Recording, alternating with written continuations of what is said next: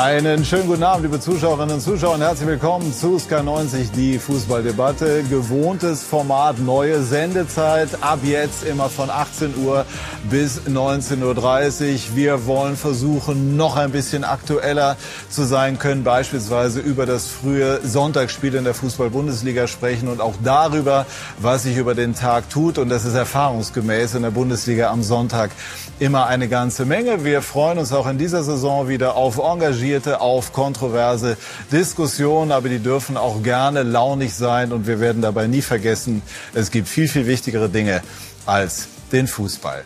Inhaltlich ist an diesem Wochenende die Nachricht überhaupt, die Bayern können auch ohne Robert Lewandowski Tore schießen. Darüber und über viel mehr wollen wir sprechen. Das sind unsere Themen.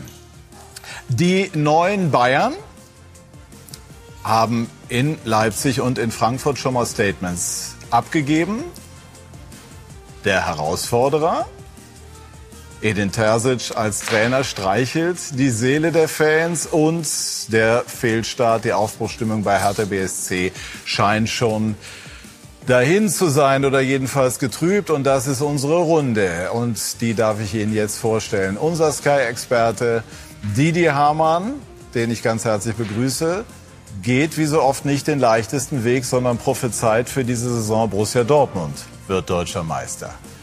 Schönen guten Abend auch an Florian Plettenberg, den Kollegen von Sky Sport News. Er hatte einen aufregenden Sommer. Unter anderem lag er bei der Exklusivnachricht Bayern ist am Mané interessiert.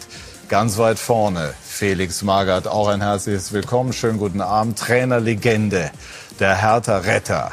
Und wenn sich was ergeben sollte, hat er gesagt, werde ich wieder da sein. Und Hasan Salihamidzic, der spektakuläre Kuss in diesem Sommer landete, Manet, De Licht, Grafenberg. Und ich habe über ihn gelesen in einem Porträt von der Reizfigur Hassan zum Mastermind. Sind Sie in den vergangenen drei Monaten ein besserer Fußballmanager geworden? Ach, ich glaube, äh, ist immer ein bisschen schwierig, über sich selber zu sprechen, aber ich bin genau der, der davor auch war. Ähm, Transfermarkt ist immer ein wenig auch, ähm, sagen wir mal, Zock. Man muss ähm, auf zwei, drei Wege planen und äh, manchmal gehen einige Sachen auf. Manchmal nicht und äh, es liegt natürlich auch in der finanziellen Situation oft. Äh, in den letzten Jahren hatten wir natürlich äh, die Pandemie, haben äh, versucht, nie verrückte Dinge zu machen, sondern ähm, immer an den FC Bayern gedacht, dass wir wirtschaftlich stabil bleiben, dass wir kein Risiko gehen. Und äh, dieses Jahr haben wir natürlich durch einige Verkäufe auch ähm, finanziell was machen können und haben es auch getan. Haben Sie am Freitagabend ein einziges Mal an Robert Lewandowski gedacht? Nee, habe ich nicht. okay, gute, ehrliche, kurze Antwort werden wir natürlich nachher auch besprechen. Felix, äh, Retter von Hertha BSC, habe ich eben gesagt, in der Relegation gegen Ihren Herzensclub, den Hamburger Sportverein. War das äh, möglicherweise das schwerste Spiel Ihrer Karriere, das Rückspiel in Hamburg? Ja, das war halt insofern eine emotional schwierige Ausgangssituation, weil natürlich äh, hätte ich mich gefreut, wenn der HSV wie äh, äh, das eigentlich sein sollte, wieder in die erste Bundesliga zurückgekehrt wäre, dass ausgerechnet ich dann da unten an der Seitenlinie stand äh, im Stadion von Uwe Seeler. Ich konnte es nie ändern und musste meinen Job machen. Und äh, dafür habe ich ja immer gestanden, der Job geht vor. Und von daher hat es teilweise wehgetan, aber es ließ sich nie anders machen. Bei der Gelegenheit, Sie haben Uwe Seeler genannt, der leider verstorben ist. Das ist äh, auch mir, muss ich sagen, sehr nahe gegangen, als ich das gehört habe. Ein, ein Mann, der für so viele Dinge steht, die auch in der heutigen Zeit ähm, vielen sehr gut zu Gesicht stehen würden. Wie nah standen Sie ihm? Der Uwe Seeler war natürlich, äh, äh, und deswegen war er auch so beliebt, er war authentisch, er hat Fußball gelebt, er hat Fußball gekämpft, er hat sich nicht geschont, er hat den Gegner nicht geschont, er hat so gespielt mit äh, Leidenschaft für die Raute, hat immer alles gegeben. Und das hat man eben bei ihm gesehen, das hat man ihm abgenommen und das hat man an ihm immer geschätzt. Deswegen hat er auch eben so gestrahlt und deswegen wird er auch nie vergessen werden. Hatten Sie das Vergnügen, ihn kennenzulernen in Ihrer kurzen Hamburger Zeit? Ja klar, als ähm, ich da gespielt habe, als ich Profi geworden bin, als Felix da Trainer war, der war der Präsident und äh, ja, wir standen natürlich auch nah und ähm, hat mir natürlich sehr leid getan, als ich das gehört habe. Wie intensiv verfolgen Sie die Spiele von Hertha BSC, Pokal und jetzt äh, die Niederlage im Stadtderby? Ja, ich äh, verfolge jetzt äh, die Bundesliga, aber da gibt es natürlich auch noch andere Spiele, äh, Mannschaften und Spiele und wichtige Spiele. Insofern habe ich äh, von Hertha BSC in dieser Saison noch kein Spiel gesehen. Mhm. Haben Sie noch Kontakt zu Freddy Bobic seitdem mal gehabt? Ja, selbstverständlich. Ja. Äh, er war auch mal hier in München, wir haben zusammen ja. Mittag gegessen und er hat mich auch eingeladen, nach, zum Spiel nach Hertha zu kommen und äh, das werde ich auch irgendwann mal wahrnehmen, aber jetzt nicht die nächste Zeit. Gut, über die Situation von Hertha sprechen wir nachher auch, aber zunächst über das, was sich heute aktuell äh, getan hat. Anthony Modest, so sieht es aus, so wird es auch im Grunde bestätigt, geht äh, von Köln zu Borussia Dortmund. Dort der vorläufige Ersatz für den ja leider an Krebs oder an einem Hodentumor erkrankten äh, Aller. Äh, macht das Sinn sportlich? Glaube, das ist noch zu früh, um das zu beurteilen, aber der BVB holt einen Stürmer, der erwiesenermaßen weiß, wo das Tor steht in der Bundesliga. Der brauchte keine lange Eingewöhnungszeit. Toni Modeste brennt, Toni Modeste ist hochmotiviert. Ich glaube, es ist eine sinnvolle Lösung und ich erachte sie als sinnvoller als ein Cavani oder ein Suarez, wenngleich die Namen vielleicht ein bisschen klangvoller wären. Aber kein günstiges Paket. Er kostet 5 Millionen Ablöse. Toni Modest verdient im Bereich der 6 Millionen Euro. Also es ist äh, kein Schnäppchen. Es muss nur noch die sportmedizinische Untersuchung abgewartet werden. Ansonsten haben im Grunde genommen beide Vereine jetzt äh, bestätigt, dass es so kommt. Wie ist äh, Ihre Einschätzung dazu, Didi? Sympathische Lösung. Kennt die Liga, spricht Deutsch, wird keine Eingewöhnungszeit brauchen. Deswegen ähm, ja, ist das eine Lösung, mit der, glaube ich, die wenigsten gerechnet haben, aber gefällt mir sehr gut. Und er ist natürlich in einem Alter, gezeigt letztes Jahr, dass er noch Tore machen kann. Wenn er in Köln 20 Tore macht, gehe ich mal davon aus, dass er das auch in Dortmund schaffen kann oder schaffen wird. Und äh, ich glaube, eine sehr gute, sehr gute Lösung für die Dortmunder. Macht diese Verpflichtung Haas an den BVB endgültig zum Konkurrenten Nummer eins? Ich glaube, sie haben sowieso einen guten Job gemacht in diesem Sommer. Ähm, ja, es sind einige Mannschaften, die, sage ich mal, um die Meisterschaft spielen und äh, dadurch wird auf jeden Fall äh, die Bundesliga spannender und wir freuen uns drauf. Wie viele Tore wird Modest für die Dortmunder erzielen können? Also Hasan meinte, dass es einige Mannschaften sind, die um den Meister herumspielen. Aber äh, äh, äh, ob Modeste äh, der Richtige für Dortmund ist, da bin ich jetzt nicht ganz so sicher wie der Rest hier der Runde. Warum nicht? Ja, weil er vom Typ her, es ist ein guter Stürmer, gar keine Frage. Ne? Äh, äh, er kennt zum Beispiel nicht die Dreifachbelastung. Die hat er. Den klären wir noch auf. Den klären wir, okay, aber äh, äh, äh, jetzt äh, ist so, dass er vom Typ her halt anders ist. Ich weiß nicht, ob er, ja, ne, er ist groß, er hat Wucht, er kann nicht Kopfballstark, ja, ist auch schnell, aber ob er so mitspielt, mitspielen könnte, wie es der Aller gemacht hätte, bin ich mir nicht sicher. Hm. Ist auch eine super schwierige Situation für den BVB, Klar. das muss man dazu das sagen. Also ich meine, äh, das muss man sich mal vorstellen, da holt man eigentlich den ja. Top-Transfer und dann passiert sowas, aber äh, Lillys Meisterprognose, ich musste eben schlucken, vor oder nach Modest entstanden, weiß ich noch nicht so richtig, aber ich glaube schon, dass der dir 15 Tore schießt beim BVB. Mhm. Die Prognose äh, vor oder nach dem Auftritt der Bayern, ich glaube davor, ne? In Frankfurt. Ja, weit äh, davor, ja. ja. und natürlich auch dann vor der äh, Erkrankung von, von Haller, ja. was natürlich, ja. äh, kann man nur hoffen, dass er dass es ihm wieder gut geht und ob jetzt in drei oder sechs Monaten kommt, ich glaube, das ist unerheblich, das, das geht weiter als der Sport. Aber es ist natürlich ein großer Verlust, weil er, weil er ein super Spieler ist. Hat in Amsterdam gezeigt, dass er in der Champions League auch bestehen kann. Hat in Frankfurt ein tolles Jahr gehabt. Auch in West Ham hat er seine Tore gemacht.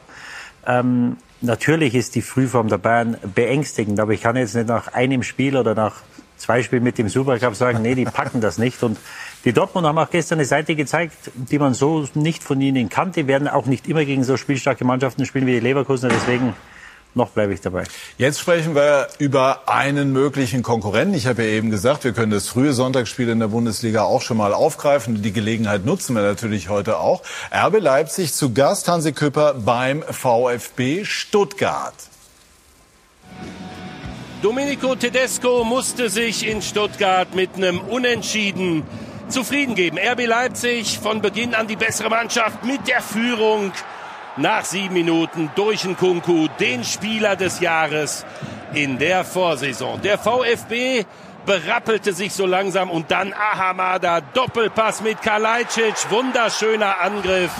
Das 1 zu 1 in der 31. Minute richtig stark gespielt. Und der VfB hätte sogar noch in Führung gehen können mit dem Halbzeitpfiff. Mavropanos aus der Distanz trifft nur den Pfosten. Die zweite Halbzeit gehörte weitestgehend RB Leipzig. 72. Minute. Nochmal die Möglichkeit durch Orban. Müller im Kasten, der beste Stuttgarter, rettet und hält das 1 zu 1 fest. Felix, der VfB, einer Ihrer Ex-Clubs. Ist das ein Unentschieden zum Saisonauftakt, mit dem die Schwaben gut leben können? Selbstverständlich gegen RB Leipzig unentschieden zu spielen, das ist für mich ein guter Start und denke, das sieht man beim VfB auch nie anders und glaube, dass der VfB dieses Jahr nicht mit diesen Sorgen dann äh, über die Meisterschaft zu tun haben wird wie letztes Jahr. Denke, dass die im Mittelfeld gesichert sein werden. Ja, sprechen wir über RB Leipzig und über das, was wir heute gehört haben. Also der Transfer von Timo Werner zurück von Chelsea nach Leipzig ist in trockenen Tüchern, definitiv? Der ist noch nicht bei 100 Prozent, aber bei 99,9 Prozent. Also Timo Werner wird zurückkehren zu RB Leipzig. Die Verkündung wird dann wahrscheinlich nächste Woche stattfinden. Wir haben uns jetzt eben noch mal schlau gemacht, haben kurz vor der Sendung die Info bekommen, dass es sich um einen Kauf handeln wird, also keine Laie. Und das finde ich schon wahnsinnig erstaunlich. Leipzig hat äh, übrigens sehr gut gewirtschaftet, hat sehr viele Mittelmaßspieler für 70, 80 Millionen verkauft. Also Timo Werner kommt per Kauf zurück, ungefähr 30 bis 35 Millionen Euro Ablöse plus Bonuszahlung. Und äh, jetzt ist noch die Frage, wie lange unterschreibt er? Vielleicht bis 26 oder bis 27. Felix? Also, Sie haben eben aufgemerkt? Ja, ich habe was falsch verstanden. Mittelmaßspieler für 70 Millionen verkauft. Nein, aber Leipzig hat viele Spieler verkauft, die keine, die keine Stammplatzambition hatten, die es vielleicht nicht geschafft hätten in die Startelf. Und dafür haben sie, finde ich, glaube ich, eine gute Marke kassiert. Tyler Adams, wie sie alle hießen, jetzt Lookman. Also da hat man einiges eingenommen, um sich eben auch Timo Werner zu finanzieren und um den FC Bayern anzugreifen. Ja, kommt davon, wie sie spielen wollen. Also, als ich gesehen habe, ich hatte ja meine, meine Bedenken, als Tedesco dort letztes Jahr Trainer wurde, weil er ja in, in Schalke nicht dafür bekannt war, dass er da einen, äh, einen flüssigen Fußball gespielt hat. Ja, also sie haben sehr gut verteidigt, haben viele Tore nach Standards gemacht und da durch seine oder durch die Vizemeisterschaft, da hat er äh, sich damals den Namen gemacht und ich habe schon das Gefühl, wenn ich jetzt gerade die, die Spieler sehe, die der äh, Spielschluss am Ende am, am, am Platz stehen mit, mit Olmo, mit Schoboschlei, mit Kunku, das sind alles filigrane Spieler, ja, die musst du, die musst du machen lassen. Und wenn ich jetzt sehe, dass ein Werner wiederkommt, ich glaube, dass er Tore machen wird, nur dann geht man da vielleicht wieder ein Stück weit so da zurück, was RB damals stark gemacht Umschalten. hat. Dieses Umschaltspiel mhm. und dieses, dieses äh, bedingungslose Anlauf. Und ich glaube halt nicht, dass sie, sie haben jetzt Spieler, die das nicht mitmachen oder nicht mehr mitmachen, weil die haben sich entwickelt. Du hast mit Kunku einen Spieler, der wahrscheinlich mit den größten Marktwert in Europa hat und das auch zu Recht. Äh, mit Olmo und mit Schoboschlei äh, unheimlich interessante Spieler. Ähm, und das wird die Frage sein, ob, äh, ob die Spieler das bereit sind zu machen oder ob es schaut, äh, dass er da irgendwie eine spielerische Note reinbringt. Und wenn ich gesehen habe, wie sie gegen die Bayern, wie hilflos sie gegen Bayern war letztes Jahr, äh, letzte Woche, natürlich war das das erste Spiel. Ähm, also ich, ich weiß nicht, wo man in Leipzig im Moment hin will und deswegen wäre ich da bei diesem ganzen Konstrukt, wäre ich da im Moment vorsichtig. Ganz interessant, äh, also auch was wir hören, Oliver Minzler war ein großer, großer Treiber dieses äh, Transfers, dieser Rückkehr. Also der war völlig heiß, hat auch viel mit Timo Werner telefoniert. Wir sind uns noch nicht so ganz klar, wie tatsächlich Domenico Tedesco denkt, äh, weil er einen anderen Spielstil hat. Leipzig spielt anders als unter Nagelsmann unter Ballkontrolle. Didi hat gesagt, Timo Werner braucht Platz. Also ich bin gespannt, äh, ob das aufgeht, aber im Umfeld von Leipzig, die finden es alle wahnsinnig toll, dass äh, Werner zurückkommt. Ich finde es auch für die Bundesliga eine, Riesen, eine Riesennummer, muss man ehrlich sagen. Wie sehen Sie das, Felix? Macht das inhaltlich Sinn? Leipzig hatte sich ja unter Tedesco eigentlich wieder mehr auf Ballbesitz ja, sozusagen kapriziert oder konzentriert. Ähm, das geht auch mit Werner, aber Werner lebt natürlich schon davon, dass er, dass er auch Bälle in die Tiefe bekommt, seine Schnelligkeit ausspielen kann. Seine Schnelligkeit ist ein großer Trumpf und ne, man braucht von einem Spieler immer das, was er besonders gut kann. Dementsprechend müsste halt das System auch da sein. Das müssen wir abwarten. Ne, wie, äh, das ist dann jetzt Traineraufgabe, wie der Trainer das umsetzen kann mit den Spielern, die er hat, wie er es am besten umsetzt. Äh, solche Dinge aber jemand zurückzuholen, also na, würde ich jetzt als Trainer immer nur im Notfall machen. Mhm. Weil das ist was schon mal da war, es muss nie unbedingt so wieder funktionieren, weil alle hat, haben immer das im Kopf, was vorher war und alle glauben dann immer, das geht wieder so, aber oft hat sich dann doch äh, anderes verändert, auch innerhalb der Mannschaft und wie gesagt, auch jetzt der Spielstil, ne, wenn der anders ist, dann ne, könnte es dazu dann innerhalb auch der Mannschaft zu Problemen kommen. Hassan, Sie waren ja, oder, oder die beiden sind ja auch immer mal mit Timo Werner in Verbindung gebracht worden. Es hieß immer, dass Sie selber nicht zu 100 Prozent überzeugt seien. Wie sehen Sie den Spieler? Naja, wie ähm, Felix und, und Didi gesagt haben, ähm, er hat natürlich seine Stärken, er braucht Raum, er, braucht, er hat einen guten Abschluss. Ähm, die Frage ist, wie die spielen wollen, was, was der Plan ist. Und äh, ja, in dem System, äh, was die vorher gespielt haben, hat er gut funktioniert. Ähm, in Chelsea hat er sich jetzt nicht durchsetzen können, aber für die deutsche Nationalmannschaft wäre es wichtig, dass er spielt und dass er gut spielt, weil äh, er wichtig werden könnte in, bei, der Europa, äh, bei der Weltmeisterschaft. Ähm, die Frage ist natürlich bei der Konkurrenz. Mhm. Kunku ist ein, ein Topspieler, Silva ist da, Olmo ist da, die haben schon einige vorne. Ähm, wird das funktionieren? Also lassen wir uns überraschen. Mhm. Aber Macht die Jungs haben sich sicherlich Gedanken gemacht und haben miteinander gesprochen und, und äh, werden das, äh, die haben einen Plan damit.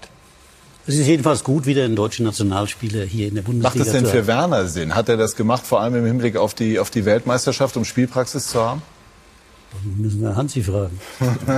ja, aber das wird halt drauf ankommen. Vermuten Sie das? Mit allen mehr, ja, also, als in Chelsea. Sicher. so, der, für ihn macht es schon Sinn, weil wenn er bei Chelsea geblieben wäre, da wären die Einsatzzeiten wahrscheinlich nicht weiter erhöht worden. Insofern hat er jetzt eine Chance.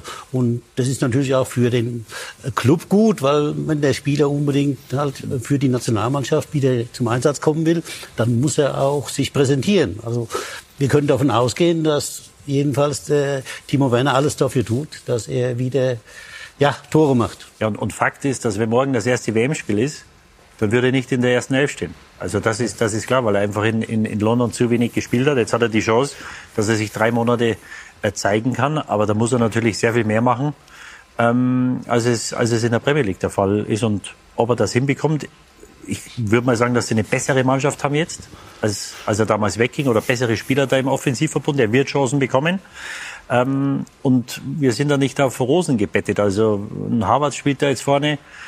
Johnny Burkhardt muss man mal schauen, wie er sich macht in den nächsten Monaten. Also ähm, ich glaube, es bedürfte nicht viel nicht viele Tore, um vielleicht den Startplatz sich zu ergattern ja. im ersten WM-Spiel. Das hat er sicherlich auch. Da haben wir im Moment Probleme. Und klar, er muss natürlich auf sich schauen, er muss spielen. Ja, gut, aber da ist noch Leroy, da ist noch Serge, da sind noch einige, die, äh, die da vorne mitspielen werden. Deswegen äh, die Konkurrenz vorne bei der deutschen, deutschen Nationalmannschaft sind nicht die ähm, großen Stürmer, aber ich glaube, da kann man eine ganz gute Mannschaft Aber dann bauen. muss ihr Leroy auch ein bisschen konstanter werden. Sicherlich. er muss auch in Topform kommen. Äh, äh, da werden wir auch dran arbeiten, um ihn bei der WM in der Startelf zu sehen.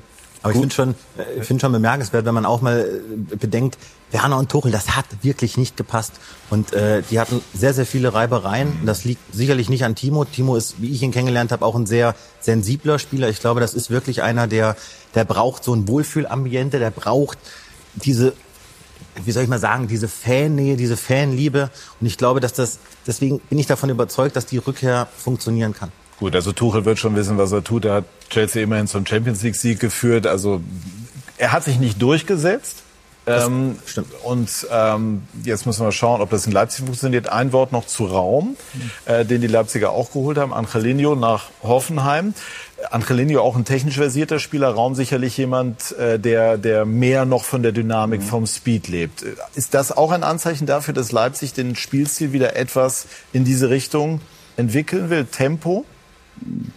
also Tempo ist ja grundsätzlich nicht, nicht schlecht. Nein, nein, Im, absolut modernen, nicht. Im modernen Fußball, wir, wir feiern die Bayern ab, Ja. was die Ja, für Leute haben nach vorne mit ihrem Tempo.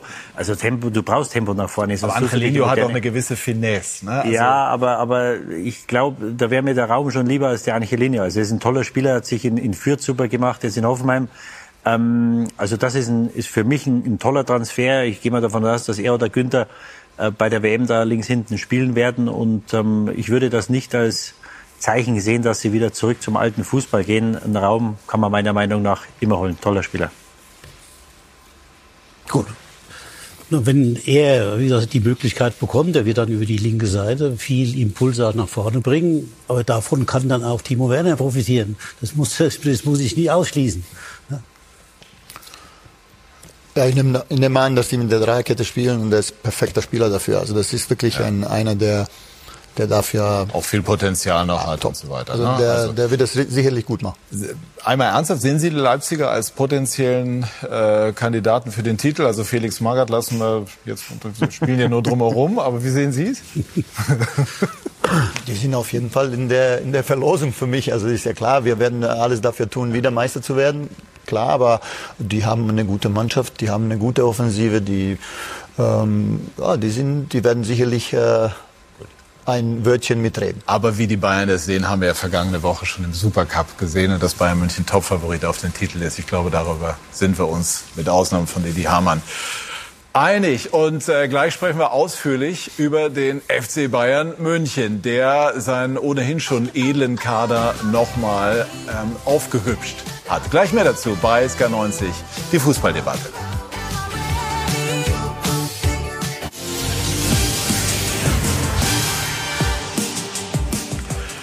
Wir sind zurück bei SK90, die Fußballdebatte und unterhalten uns in dieser Runde über den FC Bayern München. Spektakuläre Transfers, Hassan, ich habe es schon äh, angesprochen. Gleich werden wir auch einen Beitrag dazu sehen. Aber einmal so vorneweg, wenn man irgendwann oder wenn man weiß, so jetzt klappt die Verpflichtung Mané. Ist das so wie früher auf dem Platz, ein entscheidendes Tor? Oder ist das so, als wenn man irgendeinen Pokal hochreckt? Wie ist die Empfindung dann in dem Moment, wenn man weiß, ha, jetzt haben wir es?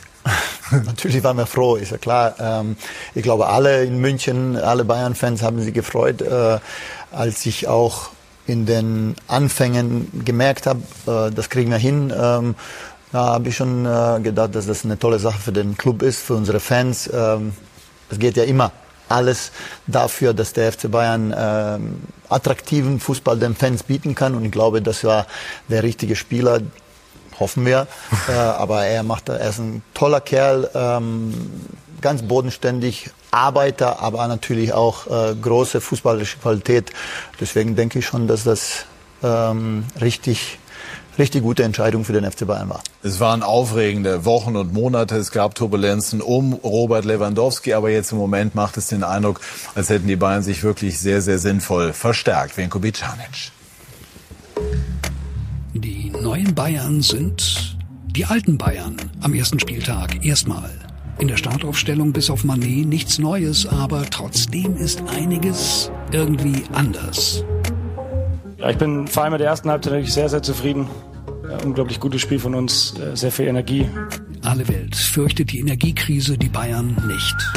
Die Bayern strotzen vor Energie in Frankfurt wie gegen Leipzig und die Konkurrenz muss schon mal schlucken. Die Pfeile kommen von überall, links, rechts, äh, linke Halb Halbspur, rechte Halbspur, zentral. Das ist Wahnsinn, das ist echt Wahnsinn. Zwei Spiele, elf Tore war so nicht unbedingt zu erwarten, doch während die frühere Bayern Torgarantie auf zwei Beinen jetzt in Barcelona erstmal den Ball hochhält, hat die erneuerte Bayern Offensive ihre Arbeit aufgenommen. Müller spielt immer, Manet trifft immer und Musiala wird immer wertvoller. Und da ist noch Nabri, da ist noch Sané, da wird noch Koman sein und alles wird noch variabler. Oder? Wir haben uns ja ein bisschen, ja, ein bisschen verändert in dem Sinn, dass wir jetzt nicht mehr äh, zu variabel sein wollen, sondern uns ein bisschen mehr auf uns selbst fokussieren. Okay, vielleicht kann man es auch so sagen, variabler im Spiel durch weniger Variabilität im System, wenn wir das richtig verstanden haben. Wir haben ein paar Dinge auch angepasst und auch ein Learning gehabt, was die letzte Saison angeht. Wie gut es dann ja, dauerhaft umgesetzt wird, das werden wir dann sehen. Aber die, sagen wir, der Anfang ist, äh, war ganz gut. Doing nach Learning. Also im Moment ist alles toll. Und wenn man bedenkt, wer da noch alles ist, De Licht, der neue Abwehrchef, es ging erstmal auch ohne ihn. Gravenberg fürs Mittelfeld hat Sabitzer einen Motivationsschub verpasst. Masraui, die Lösung für rechts hinten. Pavard und seine Antwort. Konkurrenz belebt die Bayern. Ja, elf Tore und auch die Spielfreude, wie Sie richtig sagen, die, ist, die war sehr, sehr gut in beiden Spielen. Ist äh, nicht so leicht zu verteidigen, wenn sagen wir, die vier, fünf Spieler vorne ins Zocken kommen, dann äh, macht es Spaß, auch von außen zuzuschauen. Stimmt. Wenn allerdings der Gegner leicht zu Toren kommt wie Leipzig, wenn Neuer suboptimale Pässe noch suboptimaler verarbeitet, nennt man das derzeit Schönheitsfehler. Vielleicht aber sind es Hinweise auf Dinge, die sich zu Baustellen entwickeln könnten. Sei es drum erstmal. Die neuen Bayern beeindrucken. Und Druck spürt der Trainer in seinem zweiten Jahr, wo manche von ihm mehr als nur einen Titel erwarten, nicht. Ein Wort an uns alle. Den Druck, den ihr machen wollt, den verspüre ich nicht. Ja, wenn es äh, alles gut geht, dann freue ich mich. Wenn es nicht gut geht, dann versuche ich es äh, in der Zukunft immer besser zu machen. Die Zukunft sieht derzeit rosig aus, doch man wird abwarten müssen, ob sie es auch wird. Das hat die Zukunft halt so an sich. Genau so ist das. Äh, viele Dinge, die wir gleich auch äh, vertiefen wollen. Aber zunächst mal Felix Magath, der schon so viele Jahre dabei ist und nicht so leicht zu beeindrucken ist. Äh, wie war denn das, als Sie am Freitag vor allem die erste Halbzeit der Bayern gesehen haben? Also stimmt, ich bin nicht so leicht zu beeindrucken. Insofern äh, ne, kann ich natürlich nur bestätigen, dass der FC Bayern äh, überragend ins Spiel gegangen ist ich habe sie noch nie so aggressiv, aggressiv meine ich nicht, dass sie die Zweikämpfe gesucht haben. Das auch, aber aggressiv meine ich, dass sie so schnell nach vorne gespielt haben. Äh, sie haben das, ne, wollten es umgesetzt, da war zu sehen, aber der Wille zu sehen, dieses Spiel zu gewinnen von Beginn an. Und ich glaube, dass, äh, wenn Sie den äh, Gegner sehen, Eintracht Frankfurt als Europapokalsieger, natürlich äh, haben die sich was ausgerechnet. Natürlich hat der Trainer auch dementsprechend Stimmung machen müssen, ne, dass man also ne, die Bayern schlagen kann. Man muss ja die bei den Bayern so genau, wie das jetzt wird. Und von daher war alles so darauf äh, äh hin, jedenfalls bei Eintracht getrimmt, dass die Sensation in der Luft lag. Und dann kam dieses 0 zu 1. Ich glaube, das war ja, ein Leberhaken. Also ich glaube, der, der, hat Wirkung gezeigt. Und äh, ja, das 2-3-0 fiel ja dann relativ schnell. Das Ding war ja nach einer halben Stunde im Grunde ja schon entschieden. Und äh, das, das hat halt die Eintracht auf dem falschen Fuß erwischt. Und deswegen war das dann letztendlich auch so deutlich. deutlich. Ich habe vor dem Spiel, also hatte ich mit einem Bekannten telefoniert, da habe ich mich schon mal so aus dem Fenster gelehnt. Bayern gewinnt 3 zu 0, wieder klare Sache. Ich habe das auch damit begründet, äh, weil ich gesagt habe, ich bin mir nicht sicher, wie die Eintracht den Abgang von Hinteregger verkraften wird. Also ich persönlich sage, dass das ein wert, ganz wertvoller Spieler war im Defensivbereich. Ich als Trainer hätte so einen Spieler gerne. Und von daher glaube ich, dass dieser Verlust bei den Eintrachtlern noch ein bisschen nachwirken wird. Sprechen wir aber weiter über die Bayern. Sind die möglicherweise ohne Lewandowski mit Manet stärker als vorher? Das ist wahrscheinlich schwerer auszurechnen, weil es natürlich, wenn du gegen die Bayern spielst und du wusstest, wenn du Lewandowski ausschaltest oder ganz ausschalten konntest du ihn ja nicht, aber du wusstest, wenn er kein Tor macht, dann hast du eine gute Chance, dass du gegen die Bayern was holst. Und jetzt, wenn du dann sechs Tore schießt, fünf Torschützen hast, das will natürlich jeder Trainer, weil du natürlich variabler bist, du bist schwerer auszurechnen. Und das ist ja nicht ausgeschlossen, so wie sie im Moment spielen, dass eine Saison eine 25, 30 Tore schießt, vielleicht keine 40.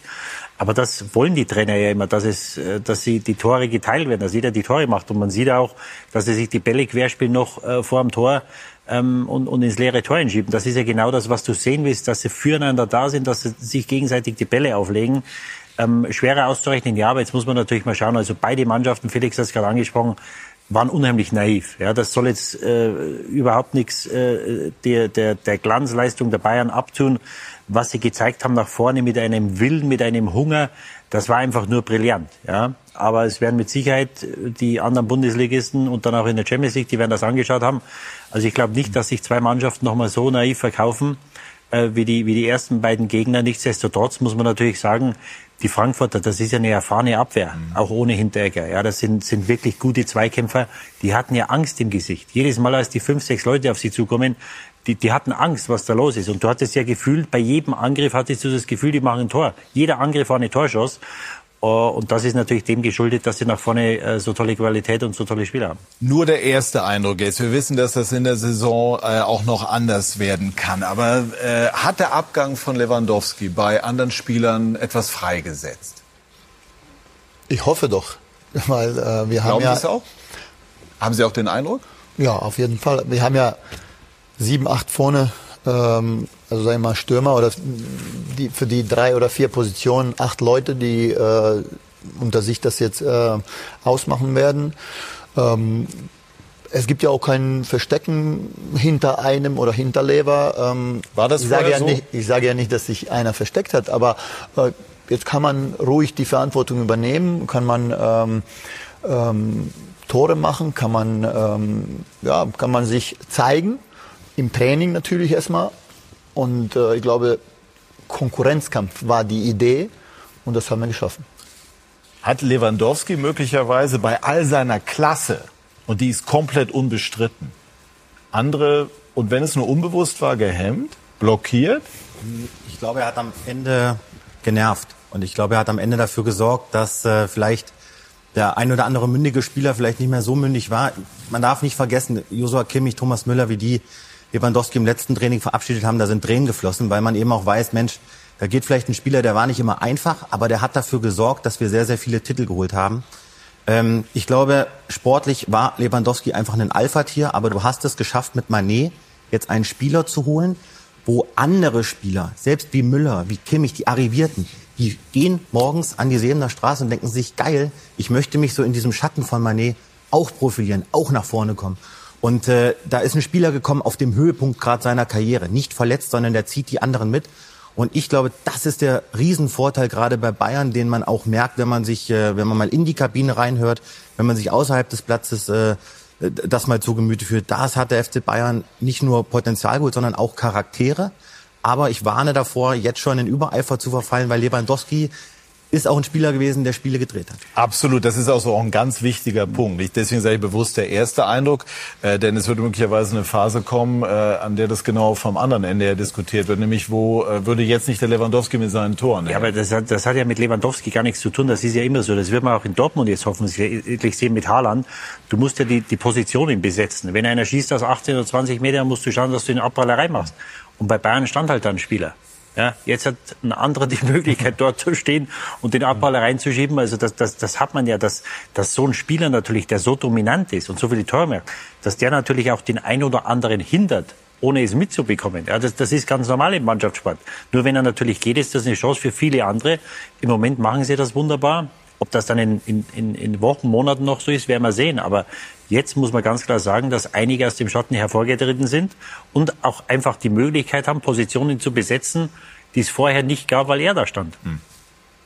Er stand ja nicht nur da, sondern er wollte ja auch den Ball. Hm. Und wenn man eben einen Spieler hat, der 40 Tore in der Saison macht, dann ist natürlich das Spiel auf ihn abgerichtet. Das heißt, die Spieler, die jetzt da auf dem Platz sind, die suchen auch den Spieler. Und wenn der dann halt jetzt nicht mehr da ist, haben die Spieler mehr Freiheiten und können sich mehr entfalten. Das ist das, was wir jetzt gesehen haben. Und, ja. ja. Äh, die Bayern wieder jetzt am Freitag haben sie ja den Gegner überrannt. Ja, aber das werden die Bayern äh, bei der Belastung, die auf sie zukommt, nämlich in einer Meisterschaft, Pokal, Europapokal und noch bei Länderspielen, wir haben ja noch ein kleines Turnier im Winter, äh, da werden die das natürlich auch nicht so wie am Freitagabend jedes Mal machen. Und dann, wie gesagt, äh, wird man sehen, ob eine Persönlichkeit wie Lewandowski vorne fehlt oder ob der FC Bayern auch in der Lage ist, ohne eine Persönlichkeit dann gegen den Gegner erfolgreich zu sein. Wobei auch so und so, da muss sich jeder darüber im Klaren sein. Die Bayern hatten die beste Mannschaft und haben die besten und die werden auch nächstes Jahr die beste Mannschaft haben. Insofern hat sich ja nichts geändert. Mhm. Aber es geht ja bei Bayern eigentlich nicht mehr darum, ob sie jetzt nochmal deutscher Meister werden, sondern wie ist das Abschneiden international. Und da wird sich zeigen, ob eben die Spieler die Klasse haben. Lewandowski hat die gehabt. Das, den hatte man. Der, das ist klar.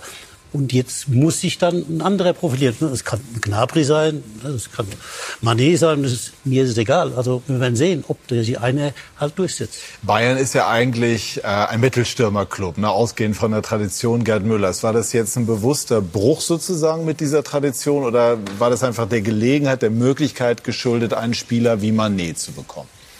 Ja, ist ja natürlich immer eine Frage des Marktes auch, ist so klar. Äh, wenn ähm, da keiner in Anführungsstrichen äh, da ist, der, der typische Mittelstürmer, mhm. der bezahlbar ist, ähm, da ist.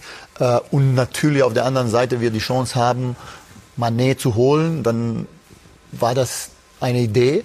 Ähm, aber es hätte genauso sein können, dass man den Manet nicht kriegt und dass man mal was anderes, einen anderen Plan hat. Den hatten wir. Muss ja jetzt nie erzählen, wie der war. Aber das wäre jetzt spannend. ja, lassen wir jetzt erstmal. Aber ähm, Harry Kane? Ich ähm, ich sage erstmal, äh, so wie das gelaufen ist, ist es für uns, glaube ich, sehr gut, weil ich, wie ich schon gesagt habe, äh, Konkurrenzkampf ist groß. Äh, wir haben einige da vorne und ich glaube, wenn man jetzt ein Spiel anfängt und ich weiß, dass wenn wir, wenn die drei nicht funktionieren, dann können wir ähm, genauso starke drei bringen habe ich äh, weniger schlaflose Nächte und deswegen. Ähm, Die hat der Trainer. Ja. ja, der Trainer muss es natürlich ähm, schaffen, mit uns zusammen. Ähm, ich sage jetzt nicht, dass jetzt alles der Trainer machen muss, ja. weil wir managen das alle zusammen. Natürlich am Ende der Trainer entscheidet, wer spielt, wer nicht, aber die müssen wir alle zusammen in Topform bringen. Stichwort Rotation. Mehrere. Ottmar Hitzfeld war der Meister der Rotation. Wie sehr ist Nagelsmann da gefordert jetzt? Auch Jupp hat das sehr, sehr gut gemacht. Natürlich. Ähm, ja. Und ähm, natürlich ist das jetzt die Aufgabe, durch die Saison durchzukommen, ähm, mit so vielen wie möglich, die in Topform sind, die gute Laune haben, weil die spielen. Ähm, und das ist jetzt die Aufgabe, ist so klar. Aber nicht nur vom Trainer, von uns allen, ist so klar. Ich glaube, dass der Plan, der nicht aufging, der heißt äh, mit Vornamen Erling und mit Nachnamen Haaland, ich glaube, das war definitiv ein Spieler, den man versucht hat, zu verpflichten. Das hat halt aufgrund von verschiedenen, aus verschiedenen Gründen nicht geklappt. Und natürlich wurde auch über andere Spieler debattiert. Die Bayern waren sehr umtriebig in diesem Transfersommer. Man hat sich mal mit Joao Felix zumindest auseinandergesetzt, äh, wie wir hören. Vielleicht grätscht mich Hassan Ich habe ja gesagt, ab. wir hatten drei, vier Pläne. So, dann gab es äh, Joao Waren Felix. die weit gediehen?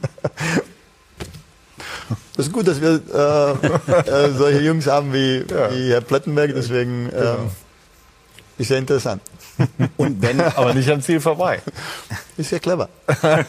Und wenn ein Harry Kane jetzt ja. dran gewesen wäre, hätte Julian Nagelsmann auch nicht so forsch äh, sich gegeben auf der USA-Reise. Also beim FC Bayern muss man als Reporter auch manchmal in den Nebensätzen mhm. äh, interpretieren. Aber das war auch die Aufgabe des FC Bayern. Ich glaube, der einzige Fehler war, sehr früh über Haaland kommuniziert zu haben, es dann nicht über die Ziellinie gebracht zu haben. Das hat Lewandowski gestört und genervt, aber unterm Strich hat man jetzt eine Lösung gefunden und jetzt zeigt sich, glaube ich, auch erst in der Saison, wie weit auch Julian Nagelsmann jetzt schon als Trainer ist. Er ist ein Riesentalent, ein großartiger Typ, aber jetzt kommt es darauf an, was Hassan ja auch gerade gesagt hat. Kader steht, ich glaube, da wird auch nicht mehr viel passieren, wir sprechen danach drüber, aber jetzt muss Julian Nagelsmann puzzeln und ich finde es ehrlicherweise beeindruckend, wie es jetzt schon geklappt hat. Auch die Doppelspitze, das hat es ja lange nicht gegeben. Da sind die Bayern auf einem guten Weg. Aber nochmal, die Saison fängt beim FC Bayern im Februar an und nicht im August und nicht im September. Sehe ich nicht so, äh, dass die Saison im Februar anfängt, weil äh, wenn wir jetzt die zwei, drei, fünf Spiele nicht gut sind, dann äh, fängt es natürlich an.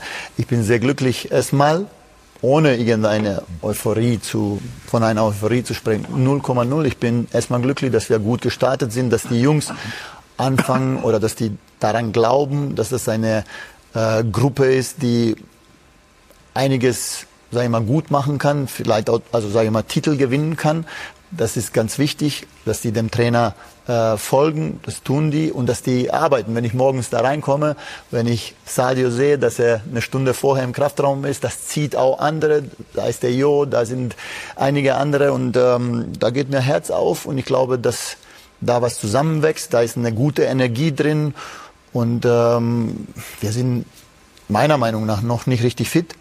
Ähm, wir werden noch Das kommt richtig dann über die arbeiten. Spiele, ne? Das kommt über Ja. die Spiele. Wir werden auch richtig trainieren jetzt äh, durch diese Wochen, ähm, wo keine englische Wochen sind. Ähm, die Jungs schwitzen schon jetzt und äh, wir haben einen Athletiktrainer, der, der richtig Gas gibt, aber äh, da kommen später Wochen, die anstrengend werden. Und Wir da müssen wir 100% fit sein. Wir schauen gleich weiter nach vorne, aber einmal Hassan natürlich, der Reiz ist schon da. Ich habe vor der Sendung noch mal auf unsere gemeinsame Sendung im April geschaut. Da haben Sie auch auf der Position gesessen und gesagt, also auf die entsprechende Frage, nein, Lewandowski werde nicht nach Barcelona gehen äh, gegen Ablöse. Jetzt wissen wir, wie es gekommen ist. Haben Sie zum damaligen Zeitpunkt wirklich daran geglaubt, dass die Option vorzeitiger Wechsel gegen Ablöse ausgeschlossen ist? Oder war das, nennen wir es mal, eine taktische Aussage?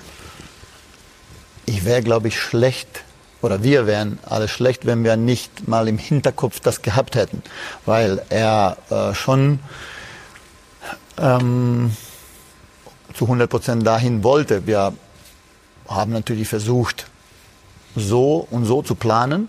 Ähm, Also ein Verbleib wäre auch möglich gewesen? Ja.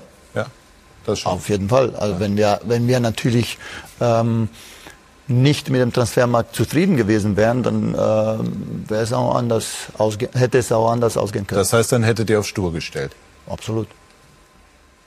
Was Es geht ein- ja ein natürlich Wort- immer. Ja, ja. Entschuldigung. Nein, mach du. Es geht ja nur äh, immer äh, darum, dass wir Erfolg haben, dass wir Aussichten haben, um Erfolg zu haben, dass wir die Mannschaft zusammen haben, wo wir denken, wo der Trainer denkt, dass wir ähm, Erfolg haben können. Eine abschließende Frage dazu. Es war jetzt in den Wochen, es war für uns alle eine sehr spannende Diskussion, das kann man ja schon so sagen, aber für die Bayern jetzt nicht immer das, was man Bayern-like nennt. Was würden Sie oder was ist Ihr Lernerfolg aus dem, was sich so rund um diese Personalie Lewandowski abgespielt hat? Ich glaube, dass ähm, wir immer sehen, also von Anfang an, ähm, vielleicht am Anfang hatte Lever sich ein bisschen nicht abgeholt gefühlt oder vielleicht äh, ähm, die Kommunikation, ähm, die wir hatten, er nicht als genügend empfand.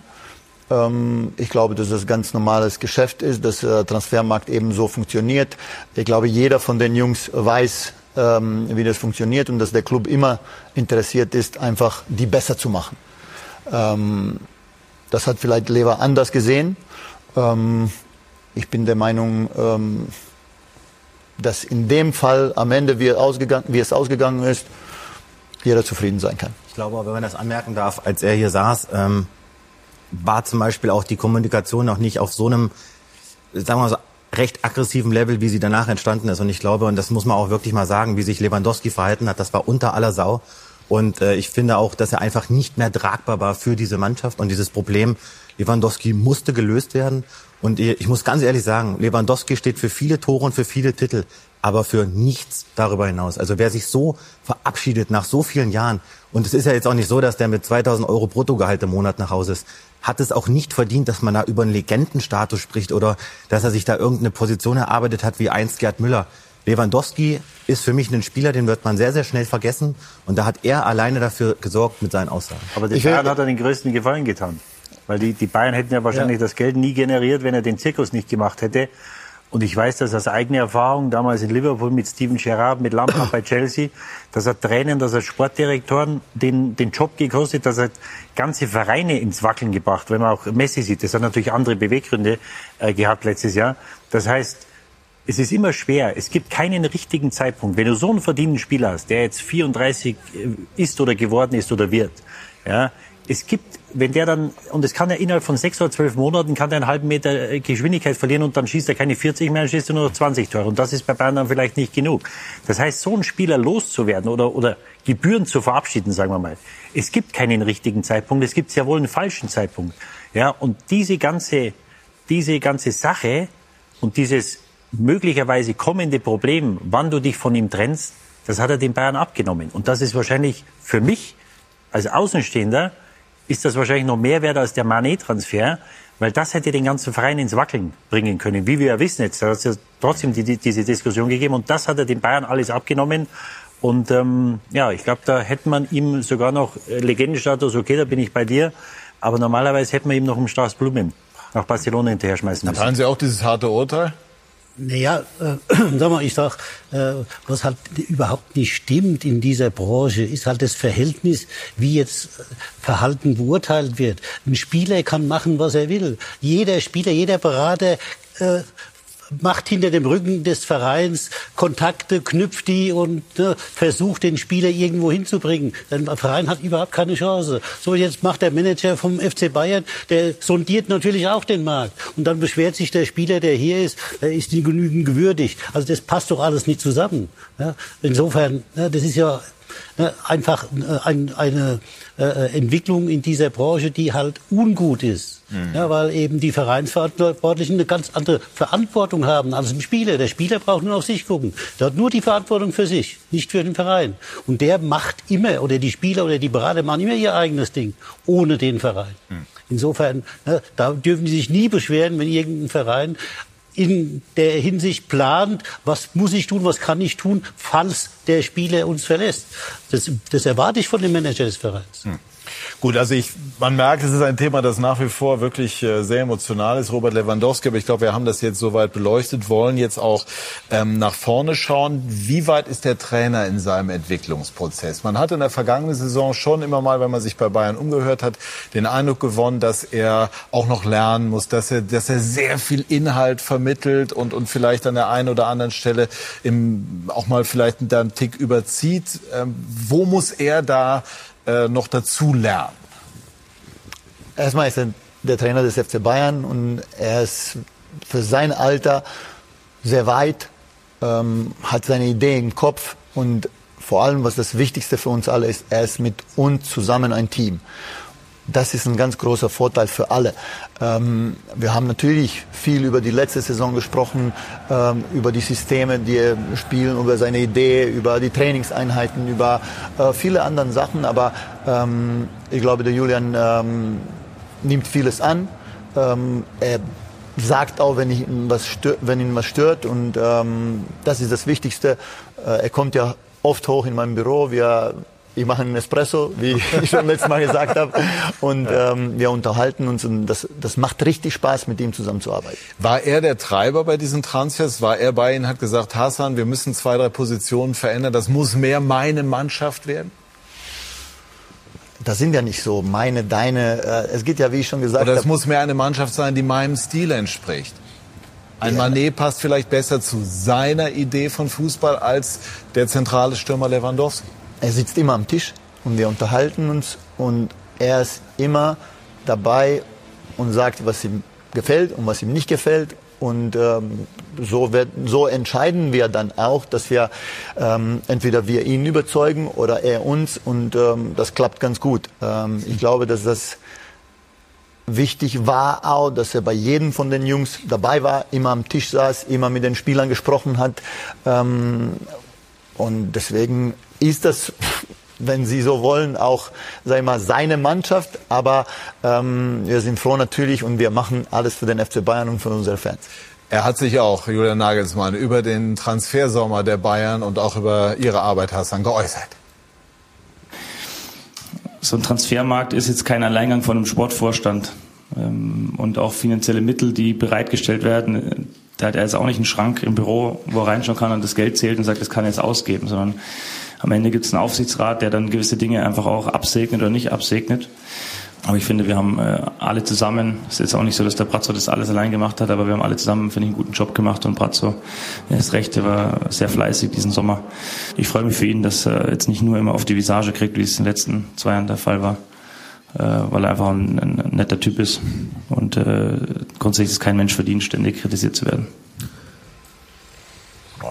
auf die Visage bekommen. Haben Sie das auch so wahrgenommen?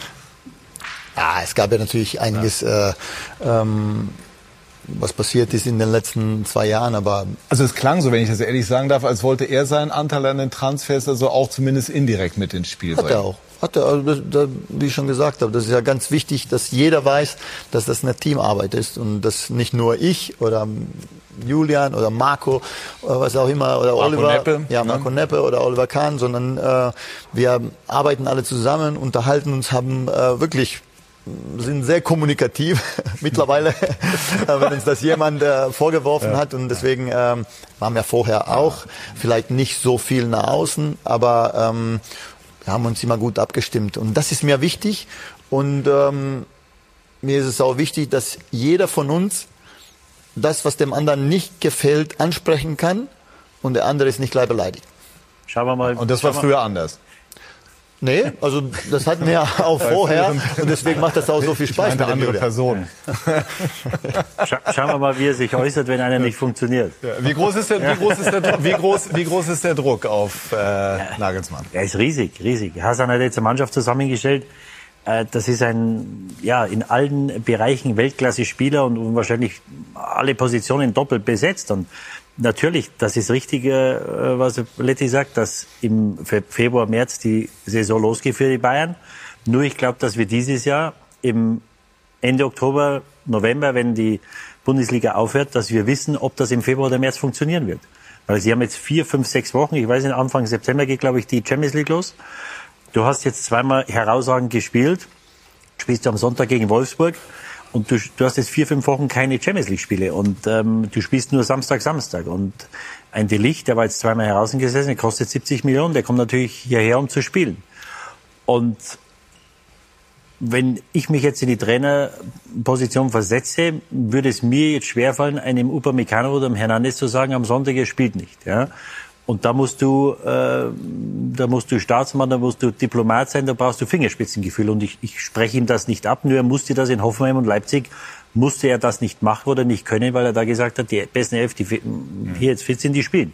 Aber das da- ist gerade die Aufgabe, Entschuldigung, dass ich unterbreche. Das ist gerade die Aufgabe, dass die Jungs genau das merken, dass die äh, auch mal draußen bleiben können, weil wir wirklich jetzt 17, 18 auch in der Breite die Spieler haben, die auch mal ähm, alle spielen können, wirklich alle spielen können und wahrscheinlich es auch gut machen werden, was vielleicht in den letzten Jahren jetzt nicht so war, geschuldet auch an der Pandemie, an der finanziellen Situation, vielleicht an dem Markt auch, an uns vielleicht auch.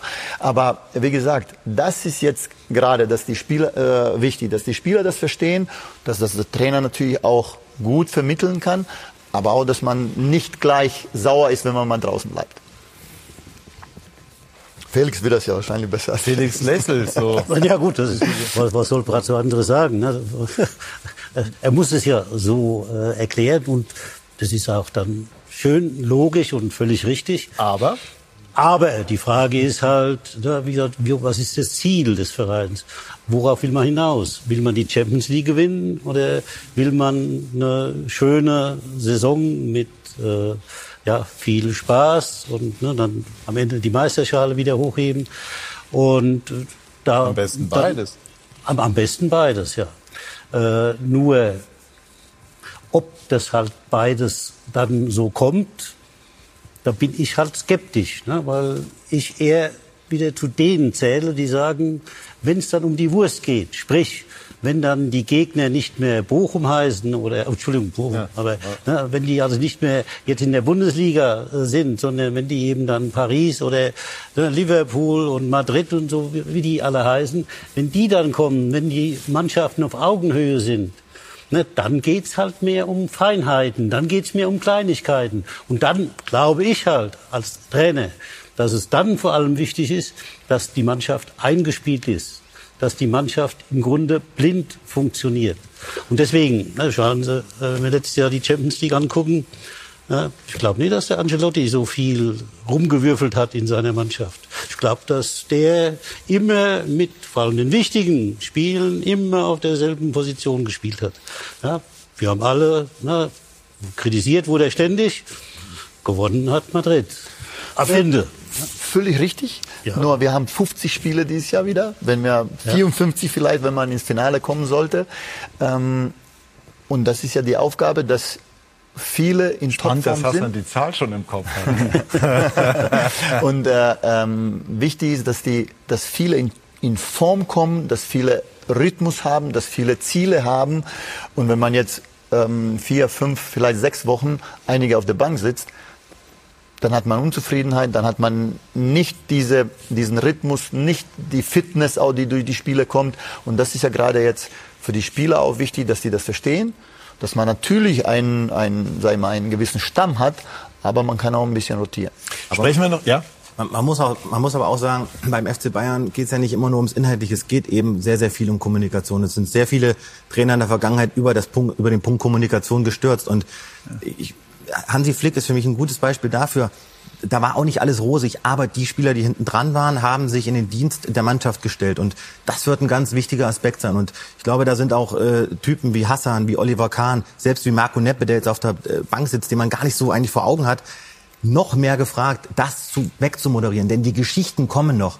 Sané, Goretzka kommt irgendwann zurück. Musiala kannst du eigentlich gar nicht mehr rausnehmen. Wir reden noch gar nicht über Koman. Er hat es gerade gesagt, De Licht, das wird ein Riesenthema, 68 plus 10 gekostet. Aber Upa hat auch 45 Millionen Euro gekostet. Und wenn Nagelsmann es schafft, sich in seiner Kommunikation weiterzuentwickeln, denn ich glaube, da hat er noch Möglichkeiten, sich zu verbessern um sich nicht ab und zu Kopf und Kragen zu reden. Also redet er genug mit den Spielern oder nicht? Das klingt jetzt anders. Also ich, mein Empfinden ist, dass er das tut. Es gibt immer mal einen Spieler, der sagt, oh Mensch, mit mir könnte er ein bisschen mehr sprechen als mit den anderen. Manuel Neuer war immer mal so ein Kandidat, der mal irgendwie so im letzten Jahr gesagt hat, hey, der Trainer redet gar nicht so oft mit mir allein unter vier Augen.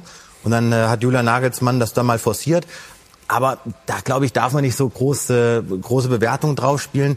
Wichtig ist, dass die Mannschaft ihm folgt. Aber er muss, glaube ich, und das ist meine Meinung, er muss aufhören, in Pressekonferenzen Statements zu setzen, für die er sich zwei Tage später entschuldigt. Weil das, und äh, Felix Magath sitzt ja hier, wenn, wenn deine Führungsstärke, Führungspersönlichkeit darunter leidet, dass die Spieler dich nicht mehr ernst nehmen, weil du vielleicht sagst, der eine er musste aber auch, er musste, ich tue mich immer wahnsinnig schwer, wir sind ein Medium, freuen uns, wenn die Leute reden und dann, äh, er musste sich äußern, hat die Führung in der vergangenen Saison nicht immer bei diesen Themen Katar, chemisch impfen und so weiter gemacht. Was ist da der Lernerfolg? Ja, habe ich ja auch einige Male jetzt ja. gesagt, äh, dass wir natürlich auch darüber gesprochen haben, ja. dass wir uns auch jetzt ähm, öfters mal, oder ich oder Oliver, ähm, uns in die Pressekonferenz äh, setzen, ein paar Themen, die dem Trainer, sage ich mal, wegholen, die er die nicht so unbedingt, ähm, sag ich mal, sein Job sind, sondern dass wir versuchen, ähm, sag ich mal, kommunikativer zu sein und das zu machen, dass der Trainer nicht so belastet wird mit verschiedensten Themen. Sozusagen persönliche Einlassung des Moderators. Ich hoffe, dass Nagelsmann in diesen Punkten so bleibt, wie er ist, weil ich finde, dieses Unverstellte und auch mal Angreifbare ist im Grunde das, was ihn auch lebhaft macht. Kommunikation zur Mannschaft ist dann wieder ein anderes Thema. Ich möchte aber, weil die Namen äh, gefallen sind, ähm, noch mal zwei, drei Personalien durchgehen. Also bei der Lichthassan. Die Transfers sind gelobt worden. Auf der anderen Seite, wenn wir mal die kritische Elle anlegen, kann man äh, auch sagen, Mensch, warum habt ihr damals bei Süle nicht zwei, drei Millionen draufgepackt? Dann hättet ihr jetzt nicht 60 Millionen Millionen, 65 Millionen Ablöse zahlen müssen. Können Sie dem Gedanken was abgewinnen? Ich kann dazu nur sagen, dass äh, Matthijs Delikt absoluter Wunschspieler von uns war, eigentlich schon seit Jahren. Ähm, und ich glaube, FC Bayern, der Wunschverein äh, seit Jahren für Matthijs Delikt und deswegen passt das wie Faust auf, aufs Auge. Ist das für Sie immer wichtig, dass die Spieler sagen, ich will zu Bayern? Ich glaube, wenn, wenn ihr äh, bei den Gesprächen vorher dabei gewesen wärt, ähm, da geht das Herz auf, sage ich mal, weil äh, alle diese Jungs, die gekommen sind, und das ist auch ähm, wichtig, dass die für den FC Bayern brennen. Jeder von denen hat sie in früh im Stadium, sage ich mal, ähm, für den FC Bayern entschieden. Ähm, angefangen von von äh, Ryan Gravenberg, von über über Nus Masraoui, ähm, beim Matthijs Delikt wissen wir seit Jahren. Äh, Mané hat gleich in der ersten, der ersten, sag ich mal, in dem ersten Treffen, ähm, als wir in Liverpool waren, hat sofort gesagt, ich komme zu euch. Wir haben nicht einmal über eine Zahl gesprochen. Der Junge ist einfach Wahnsinn. Deswegen äh, vor den Zahlen hat gesagt, ich komme. Ja. Wir haben uns hingesetzt, wir haben den Plan erklärt, wir haben äh, mit ihm gesprochen, mit seinem Berater, ähm, kurz über den, das Projekt gesprochen, haben nie eine einzige Zahl genannt und er hat gesagt, ich möchte zu FC Bayern. Das ist, das ist ein er Spieler. Er hat ihm gleich Bettwäsche geschickt vom FC Bayern. das ist wirklich ja. ein Spieler, der der hätte wahrscheinlich bei den anderen Clubs, jeder von denen, bei den anderen Clubs viel mehr Geld verdient, aber ähm, ich glaube, die haben erkannt, und das ist, glaube ich, ähm, das Wichtige, dass die erkannt haben, dass die mit der Mannschaft, mit den Jungs, die wir hier haben, vieles gewinnen können. Dass die eine dass wir eine gute Mannschaft, gute Struktur der Mannschaft, gutes Alter der Mannschaft, Position, Flexibilität haben. Und äh, ich glaube, jeder von den Spielern äh, schaut sich das erstmal an und entscheidet wahrscheinlich schon vorher, bevor die Zahlen auf dem Tisch sind. Bekommt Sané noch die Kurve? Er ist ähm, auch letztes Jahr irgendwie ein bisschen später in die Saison gestartet. Ich glaube, dieses Jahr ähm, hatte schon in den zwei Spielen, sage ich mal, wo er hat dann einen Tick, wenn man es jetzt böse formuliert, einen Tick früher aufgehört. Also er hatte eine Phase zwischendurch, die war sehr gut, aber es ist gemessen an dem, was er eigentlich könnte, zu wenig. Er hat ein Riesenpotenzial. Ich kann auch nicht mehr hören. Potenzial ja. ist klar. Ähm, der Leroy, ich glaube an ihn, ganz ehrlich. Es liegt viel an ihm, äh, weil er. Viel oder nur? Nur. ähm, es ist, ähm, er hat alles, Schnelligkeit, äh, Technik, äh, hat einen super Schuss, also ähm, er soll es einfach raushauen. Aber ich glaube, man muss auch ehrlich sagen, bei Leroy Sané, das ist jetzt auch so die wirklich letzte Chance diese Saison, auch für ihn. Denn wenn das jetzt dieses Jahr nicht aufgeht, dann ist er drei Jahre da. Ich glaube, man hat sich beim FC Bayern mehr von ihm versprochen. Es gibt verschiedene Gründe, warum es vielleicht noch nicht geklappt hat. Vielleicht ist er auch einfach noch nicht so weit, sich bei so einem Verein durchzusetzen. Wird ganz spannend zu sehen sein, wie er mit der Konkurrenzsituation umgeht. Aber klappt das in der Saison nicht, dann bin ich davon überzeugt, werden alle eine Lösung finden müssen, um das nächstes Jahr zu beenden. Weil dann hat das auch einfach nicht geschafft beim FC Bayern. Ja, also ich, ich habe ihn auch immer wieder kritisch gesehen. Er hat in, in Ansätzen gezeigt, was er drauf hat. Ähm, ich hab, da war eine Szene letzte Woche in Leipzig, wo er reinkam, wo er auf den Schiedsrichter losgeht, wo er dem äh, Willi Orban einen halben Bodycheck gibt, ist wahrscheinlich faul, aber es haben auch Schiedsrichter schon nicht gepfiffen. Und dann ist er auf den Schiedsrichter los. Ja, und das ist was, was ich normale nicht sehen will, aber bei ihm habe ich mich richtig gefreut. Er ist auf den Schiedsrichter los, wurde verwarnt, hat gesagt, das war kein Fall. Weil man ihm ja oft vorwirft, dass er so phlegmatisch ist und ich würde nie jemandem die Körpersprache vorhalten, weil ich glaube, umso mehr, dass er rumschleicht, umso gefährlicher ist er. Es gibt solche Spieler, die über den Platz schleichen und auf einmal explodieren. Er ist so einer. Aber da hat er mal gezeigt, dass es doch was bedeutet, weil das ist ja das, was man ihm öfter mal vorgehalten hat. Ist der mit Herz und Herzblut dabei? Und dann habe ich das gesehen und dann ist mir das Herz aufgegangen, weil ich mir gedacht habe, vielleicht hat er es kapiert. Und dann macht er das Tor zum Schluss. Dieses Tor schießen in der Bundesliga keine drei Spieler oder in ganz Europa keine drei Spieler. Nur das muss er Guck mal, da ist die Szene, die. Äh, so, genau. Und das, das, ja, das, das, ist ja geil, das ist was, was, was er nicht gezeigt hat. Und ich kann mir vorstellen, dass die Verantwortlichen da ähnlich denken. Didi, äh, super Auge. Ich bin nach dem Spiel zu ihm äh, und habe ihm gesagt, diese Wut, die er da hat, die würde gerne jedes Spiel von ihm sehen. Und wenn er so spielt, wie er in Leipzig gespielt hat, dann, dann kann er einer der besten Europas werden. Wird er das? ich kann ja auch in die Zukunft schauen. Aber aus meiner Trainersicht ist es jetzt halt schon eine ziemlich lange Zeit, wo er es eben nicht umgesetzt hat. Von daher ist es vielleicht an der Zeit, dass mal Spieler wie Musiala mehr Chancen bekommen. Das ist dann eine Frage, wie gesagt, der Situation. Das kann man von außen schlecht beurteilen. Aber ich denke mal, äh, dass es für ihn schwer wird, die Saison. Gut, Musiala hat bisher einen sehr, sehr guten Eindruck gemacht. Obwohl wir das wirklich sehr großzügig geplant haben, läuft uns die Zeit weg. Und ich will auf alle Fälle zum Ende noch mal einmal aktuell nachfragen. Was ist mit Leimer? Das wird jetzt äh, äh immer mal, oder es wird diskutiert, es ist auch was dran. Äh, wird das was? Also ich spreche ungern über Spieler, die bei den anderen Clubs äh, unter Vertrag stehen. Deswegen äh, gibt es da auch wirklich jetzt heute nichts mehr zu sagen. Wie ist denn dein Stand? Wäre ich Hassans Berater, ich würde ihm sagen, spar dir das Geld, weil Konrad Leimer ist ein hervorragender Bundesligaspieler, aber du brauchst ihn aktuell nicht, denn Sabitzer macht es gut. Sabitzer hat aktuell noch nicht die Ambition, den Verein zu verlassen, weil der sich, so hören wir es auch, unbedingt nochmal zeigen möchte. Der möchte nicht nach diesem verkorksten Jahr gehen und er kostet auch ein bisschen was. Wir haben heute nochmal mit, oder sagen wir mal, im Bereich von RB Leipzig telefoniert. Und äh, unsere Info ist die, vielleicht kann Hassan das auch bestätigen, es gibt wenig Bewegung. Es gibt wenig Bewegung gerade bei den Verhandlungen. Die Leipziger sagen, wir würden ihn verkaufen, aber nur, wenn sie den Preis zahlen, den wir wollen. Im Bereich der 30, Bayern bietet im Bereich der 25. Aber das Ding ist noch nicht 100 Prozent begraben, aber mein Gefühl ist, dass die Bayern auch nicht auf Leimer gehen und wenn dann nur ganz spät im August, wenn Sabitzer vielleicht wirklich nochmal ein Top-Angebot bekommt. Aber ich wüsste nicht, wo er da spielen soll aktuell.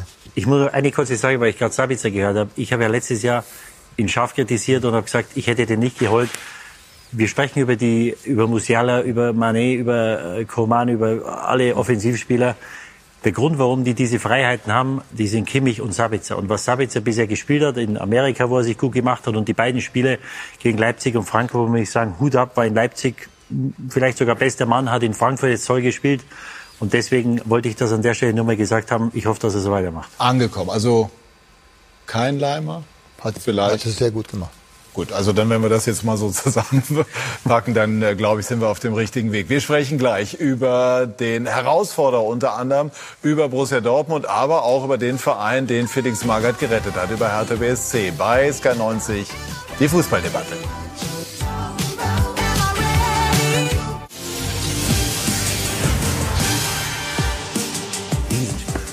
So, wir sind zurück bei SK90, die Fußballdebatte, haben uns auch noch ein bisschen über Musiala unterhalten und wir sind uns alle einig, ein, ein Riesenspieler, das größte Talent, was ist, was ist er? Es ist eine Augenweide ähm, und ich freue mich, dass er bei uns ist einfach.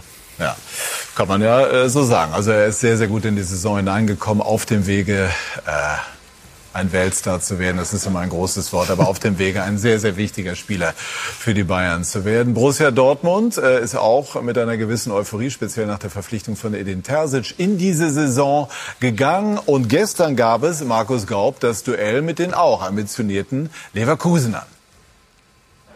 Der BVB gewinnt ein spannendes, intensives Spiel mit 1 zu 0 gegen Bayer Leverkusen. Der goldene Treffer schon nach neun Minuten. Mukoko, dann Adeyemi und schließlich ist es Reus, der den Ball über die Linie buxiert gegen Radetzky und Hinka Pierre. Stark wie sich Mukoko da durchsetzt. Dann macht Adeyemi schon fast alles, aber Reus gibt den Ball den letzten Tick. Mit 1 zu 0 ging es in die Pause in der zweiten Hälfte. Leverkusen richtig stark, mehrmals drauf und dran, den Ausgleich zu erzielen. 63. zum Beispiel. Schick gegen Kobel. Das wurde sowas wie ein Privatduell. Gab es nämlich auch fünf Minuten später. Asmon, wieder ist es Schick und Kobel verhindert den Ausgleich. In der ersten Minute der Nachspielzeit dann Rot gegen Radetzky. Handspiel außerhalb des 16ers als Verhinderung einer aussichtsreichen Torchance. Änderte nichts mehr. 1 zu 0 der Endstand. Der Seoane ist so, also war gestern noch eine kuriose Szene. Lukas Radetzky wusste nicht so hundertprozentig über die Regel Bescheid, also dass er dafür dann rot bekommt. Aber gut, der Spielstand 1-0. Glücklich kann man schon sagen. Torhüter Kobel hat äh, seinen Teil dazu beigetragen. Ähm, wie bekommt der BVB mehr oder kann er mehr Konstanz in die Leistung äh, bringen, so dass man die beiden ernsthaft gefährden könnte? Äh, ja, gestern war das halt so, dass das wirklich auch ein Spitzenspiel war. Es war wunderbar anzugucken, hat Spaß gemacht, dazu zu sehen. Insofern sind die beiden Mannschaften halt hinter dem FC Bayern äh, richtig einzuordnen. Und es wird spannend zu sehen sein, wer, wie gesagt, der RB Leipzig gehört da sicher noch mit dazu, äh, wer von denen sich dann da durchsetzen kann. Äh, die Borussia, wie gesagt, hat jetzt natürlich unheimliches Pech gehabt mit äh, ja. äh, der Stürmerverpflichtung. Das ist äh, fast eine Katastrophe. Und das ist auch und, menschlich äh, tragisch. Das ist ne? menschlich ist tragisch, aber auch natürlich für den Club, auch für alle Beteiligten, ne, die äh, im Grunde aus meiner Sicht alles sportlich richtig gemacht mhm. haben, aber jetzt auf einmal dastehen und äh, ein Problem haben, mit dem das keiner will und braucht, und, äh, mit dem keiner umgehen kann. Und insofern, äh, ne, also dass die Borussia dieses Jahr es näher an den FC Bayern ranschafft, sehe ich nie. Aber ich sehe auch, äh, dass die Borussia nach wie vor hinter Bayern die zweite Tabellenposition besetzen wird am Ende der Saison. Also bin ich gar nicht so weit weg von Didi. Ja. Didi war ja bei Marco Rose, das können wir schon sagen, durchaus so skeptisch, also auch, auch nicht unkritisch. Jetzt ist es Edin Terzic, mhm. der ganz anderen Rückhalt durch die BVB-Fans hat, weil er selber eben BVB-Fan war und auch ist. Ähm, ist das ein Vorteil oder ist das auf Strecke möglicherweise auch schwierig, die Balance zwischen, zwischen Distanz und Nähe dann so hinzunehmen? Nee, ich glaube, das ist ein Riesenvorteil. Man hatte ja das Gefühl, dass sie äh, am Saisonanfang letztes Jahr einen Trainer hatten, den sie vielleicht oder den sie gar nicht wollten. Ja, weil das hat sich, das war halt mit der Konstellation so. Man musste sich entscheiden, was man mit Rose macht. Dann gewinnt der Terzic die letzten sieben Spiele, wird Pokalsieger und, und auf einmal hast du eine Situation, wo der Terzic gehen muss. Man hat ihn im, im, im, im Verein behalten, was ich überhaupt nicht verstanden habe. Und ich hatte das Gefühl, vom ersten Spieltag wurde da der, die Autorität des Trainers untergraben. Und so haben sie auch Fußball gespielt. Und sie haben das ganze Jahr, äh, haben sie nicht gut Fußball gespielt. Die guten Spiele konnte man an einer Hand abzählen. Äh, aber gut, jetzt hast du einen Trainer, der hat den Rückhalt, das ist mal die Grundvoraussetzung. Hassan hat ja gerade gesagt, wie die Zusammenarbeit mit dem Trainer ist. Das ist ja die Grundvoraussetzung, dass der Verein hinterm Trainer steht, um erfolgreich zu sein, weil die Spieler kriegen das ja auch mit. So, das hast du jetzt. Jetzt haben sie sehr gut eingekauft. Mit Haller, das haben wir äh, thematisiert. Jetzt kommt Modest. Ich glaube, dass der die Tore macht. Ähm, du musst halt schauen, ein, ein Hazard ist hinter den Leistungen zurückgeblieben. Ein Brand muss jetzt irgendwann den nächsten Schritt machen. Ich glaube, wenn die Dortmunder wettbewerbsfähig sein wollen, dann müssen sie sich ein Stück weit erfinden. Das war immer, das war Heavy Metal oder, oder da ging es zur Sache, wenn die äh, unter Klopp und das ging immer so weiter. Die haben Tore geschossen, Tore kassiert. Ich glaube, dass sie jetzt mal eine Abwehr haben mit äh, Schlotterbeck, mit Süle, mit Hummels, mit Meunier und auch mit Guerrero. Ein Ötschan, der noch dazu kam, der gestern nicht dabei war. Ich glaube, die haben eine Basis dass sie auch mal, wenn du einmal zu Null spielen musst, dass sie das können. Und sie haben mit Kobel einen sehr guten Torwart, das haben wir gestern gesehen. Ich glaube, sie müssen sich vielleicht ein Stück weit neu erfinden, dass sie sagen, äh, ich will jetzt nicht von Atletico Madrid sprechen, aber dass sie sagen, äh, wir müssen auch mal mit nur einem Tor in der Lage sein, ein Spiel zu gewinnen. Das konnten sie in den letzten Jahren nicht und das gibt mir Hoffnung, dass sie das machen. Da muss natürlich ein Malen besser spielen. Ähm, ein Adeyemi hat sich verletzt, kann man nur hoffen, dass er schnell wieder äh, zurückkommt, weil sie natürlich, wenn man sich das Tempo der Bayern anschaut, da haben sie natürlich Defizite. Das muss man ganz klar sagen. Da haben sie mit Hazard, mit Brandt, mit Reus haben sie Spieler, die nicht das größte Tempo haben. Und da ist es umso wichtiger, dass hoffentlich ein Haller bald wieder kommt und ein Adeyemi vor allem da ist.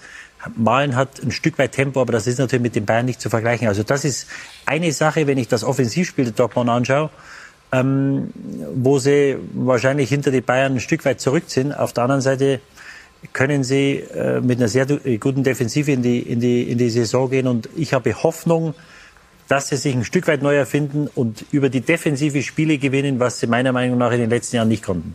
Ich finde, bei Dortmund merkt man so ein bisschen so eine Bayern-Wut. Also Dortmund hat ja unglaublich schnell agiert auf dem Transfermarkt. Die waren ja fast schon im, im Juni zu mit allen Transfers. Ähm, ich glaube auch, dass man wieder merkt, dass Bayern und Dortmund sich so ein bisschen anstacheln. Das tut der Bundesliga, glaube ich, sehr gut. Und dass Dortmund einfach die Ambition hat, hey, wir investieren mal wirklich wieder richtig in den Kader, machen uns richtig Gedanken.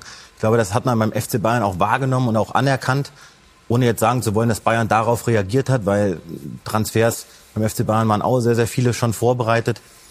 Mit Aller ist eine Situation, die ist einfach schade, aber ich glaube, dass Dortmund einen Schritt nach vorne macht in der Saison. Davon bin ich überzeugt. Jetzt haben wir ja die Möglichkeit, Hassan zu fragen. Hat sie das so ein bisschen angefixt? Als Süle ist halt zu Dortmund gegangen. Zwischendurch hatte man den Eindruck, hey, wow, die Dortmunder sind richtig gut unterwegs. Was machen denn jetzt so genau die Bayern?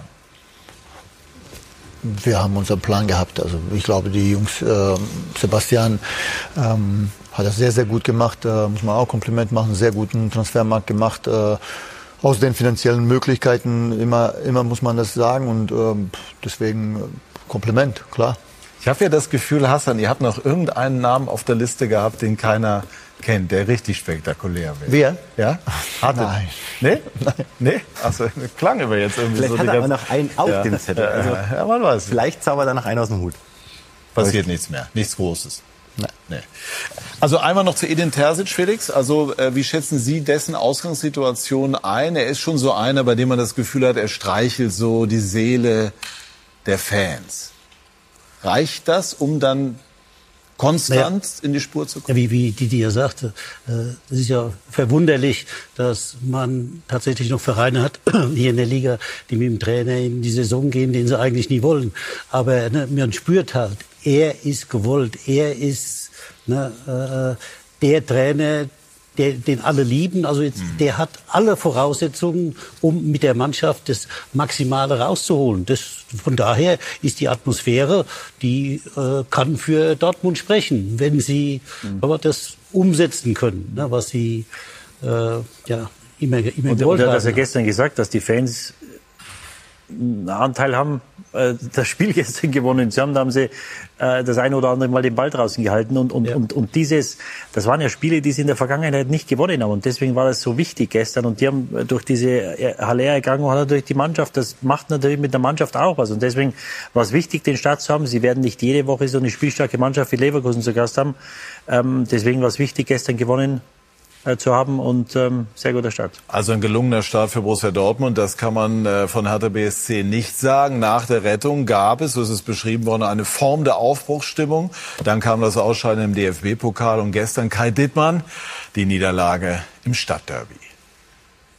Fehlstart für die Hertha und Neutrainer Sandro Schwarz nach dem Pokal aus in Braunschweig verliert die Hertha auch das Stadtderby bei Union. Die Eisernen Rot ganz stark, Becker und dann Sibachö die 31. Minute, das 1 zu 0. Union war besser, Hertha zu weit weg von den Gegenspielern. Nach der Pause eine spektakuläre Phase, gleich zu Beginn.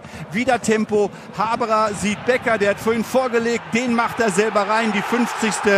das 2 zu 0 und keine fünf Minuten später Eckballtrimmel, dann ein Kopfball von Knorre. Die Frage, war Kedira noch dran und wenn war er strafbar im Abseits. Das Ganze wurde überprüft. Nein, der Treffer zählte Union 3-0 vorne. Hertha war nicht gut, gab allerdings auch nicht auf bis zum Schluss. 85. Minute Dodi Luke Bacchio 1 zu 3. Das war's. Hertha BSC verliert und Union gewinnt das vierte Stadtderby in Folge. So, jetzt habe ich heute ernsthaft gelesen in der Bild am Sonntag, Sandro Schwarz sitzt weiter fest im Sattel. Also nach dem ersten Spieltag, also ich will das gar nicht werden, nur also überhaupt, man, man sieht mal, was rund um diesen Verein äh, äh, los ist. Der ist gerade erst gekommen und jetzt hat er zwei Niederlagen und, und die gesamte Atmosphäre ist schon irgendwie wieder dabei, äh, gefühlt zu kippen. Was ist das Problem dieses Clubs? Ich sagte das ja am Ende der letzten Saison. Der, es ist kein Verein im Moment, jedenfalls als ich da war. Äh, mittlerweile hat sich die Situation ja verändert, weil man hat ja Präsidentenwahlen gehabt, also heute einen neuen Präsidenten. Äh, damals war der alte am Absprung, keiner wusste, wie es weitergeht, es war keine Führung da.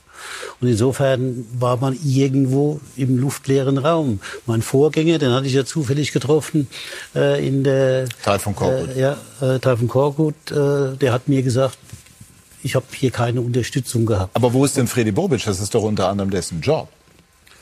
Ja gut, auch Freddy hing ja da ein bisschen in der Luft, weil, weil eben ein neuer Präsident im Anmarsch war. Da wusste er ja auch nie, was kommt jetzt auf uns zu. Weil der, der, der, der BSC ist ja auch vom Verein geführt. Äh, und von daher äh, war nicht klar, wie geht es denn überhaupt weiter. Das hatte ihn ja auch gelernt. Insofern war ja keiner, keiner in der Lage, äh, irgendwo perspektivisch, perspektivisch was zu machen. Insofern hat sich alles nur dann um die Situation gedreht.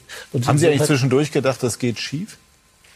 Auch ja, aufgrund ich, dieser Umstände? Ich habe vorher schon gedacht, das geht schief. Ich habe mittendrin gedacht, oh lieber Gott, und habe dann am Ende gedacht, hoffentlich geht es gut. Also, Sie haben vorher gedacht, es geht schief und sind trotzdem hin.